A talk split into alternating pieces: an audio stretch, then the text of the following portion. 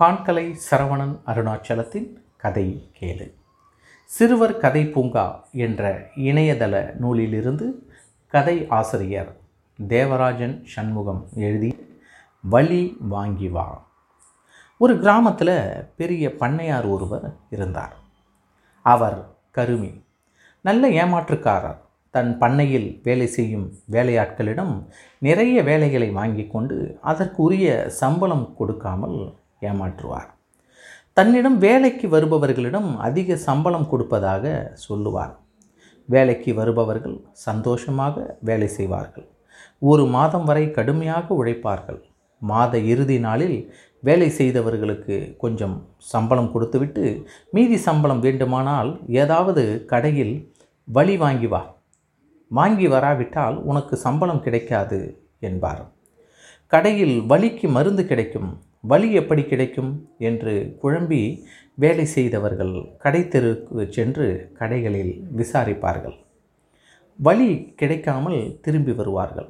அவர்களுக்கு மீதி சம்பளம் கொடுக்காமல் வீட்டுக்கு அனுப்பிவிடுவார் பண்ணையார். வேலை செய்தவர்கள் யாருமே அவரிடம் முழுமையாக சம்பளம் வாங்கியதே இல்லை. இந்த விஷயத்தை கேள்விப்பட்ட ஒரு புத்திசாலி பண்ணையாருக்கு பாடம் கற்பிக்க அவரிடம் வேலைக்கு சென்றார். நாட்கள் சென்றன. மாதத்தின் கடைசி நாள். புத்திசாலியான அவரிடம் பாதி சம்பளத்தை கொடுத்த பண்ணையார் கடைக்கு போய் வழி வாங்கி வா. வாங்கி வராவிட்டால் உனக்கு மீதி சம்பளம் இல்லை என்றார். வாங்கி வருகிறேன். எங்கள் ஊரில் வலி இப்போ விலை ஏறிவிட்டது.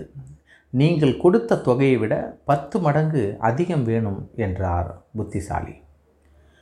வழி எந்த கடையிலும் கிடைக்காது என்பதால் அவன் கேட்ட தொகையை கொடுத்தார். புத்திசாலி கடைக்கு போய் ஒரு தகர டப்பா வாங்கினார். அதில் ஒரு தேலை போட்டு அடைத்து எடுத்து வந்தார். நீங்கள் கேட்ட வழி இதோ இந்த டப்பாவில் இருக்கு எடுத்துக்கொள்ளுங்கள் என்றார். பண்ணையாரும் குழப்பத்துடன் டப்பாவில் கையை விட்டார். தேல் கொட்டியது.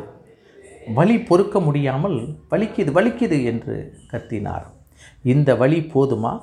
இன்னும் வாங்கி வரவா? என்று நகைத்தான் புத்திசாலி. தேல் கொட்டிய வழியில் துடித்த பண்ணையார் போதும் போதும் என்று கத்தினார்.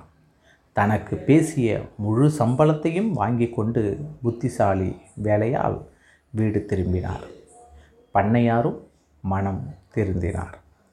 இந்த கதையிலிருந்து மாணவ செல்வங்களை தெரிந்து கொள்ள வேண்டிய நீதி கருத்து என்னவென்றால் வல்லவனுக்கு வல்லவன் வையகத்தில் உண்டு. வல்லவனுக்கு வல்லவன் வையகத்தில் உண்டு.